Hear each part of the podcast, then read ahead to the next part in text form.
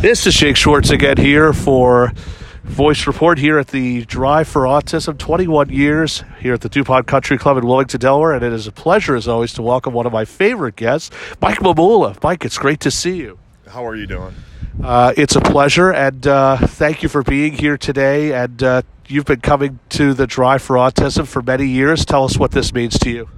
It's great stuff. Artie does an awesome job with the autism, you know, awareness and you know the the ongoing care and and, and just having having the young youths you go ahead and, and enjoy their lives and uh, prosper. So yeah, it's it's great to see the, the great stories that you know come out of this.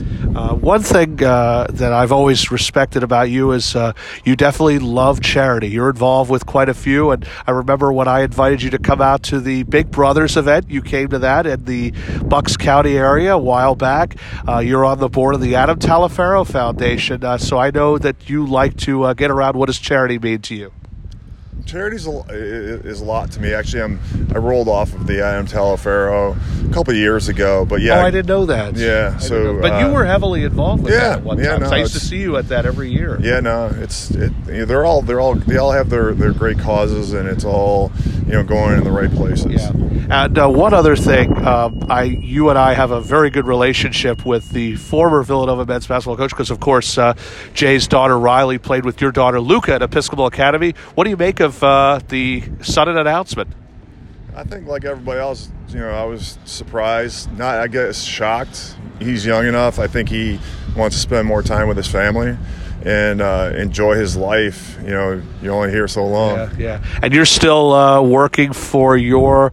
Uh, you still own your own. Uh, no, what are you up to? What are you doing these days? So I am doing commercial uh, title insurance. Okay.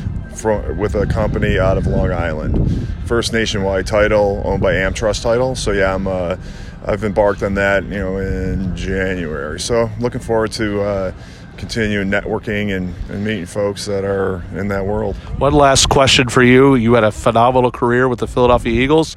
Uh, tonight, night one of the NFL draft, what do you think the Eagles need to do? They definitely need offensive line, defensive line, yes. linebacker. I mean, take take your pick, but yeah, they uh, they got to see how he does. That's all they could do. What was uh, one of the best moments of your career with the Eagles?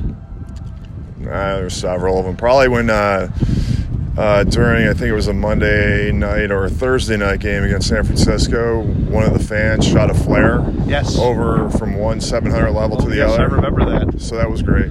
Thank you, Mike. Always great to see you. Take care. Jake Schwartz again here at the Drive for Autism with Mike Mamula.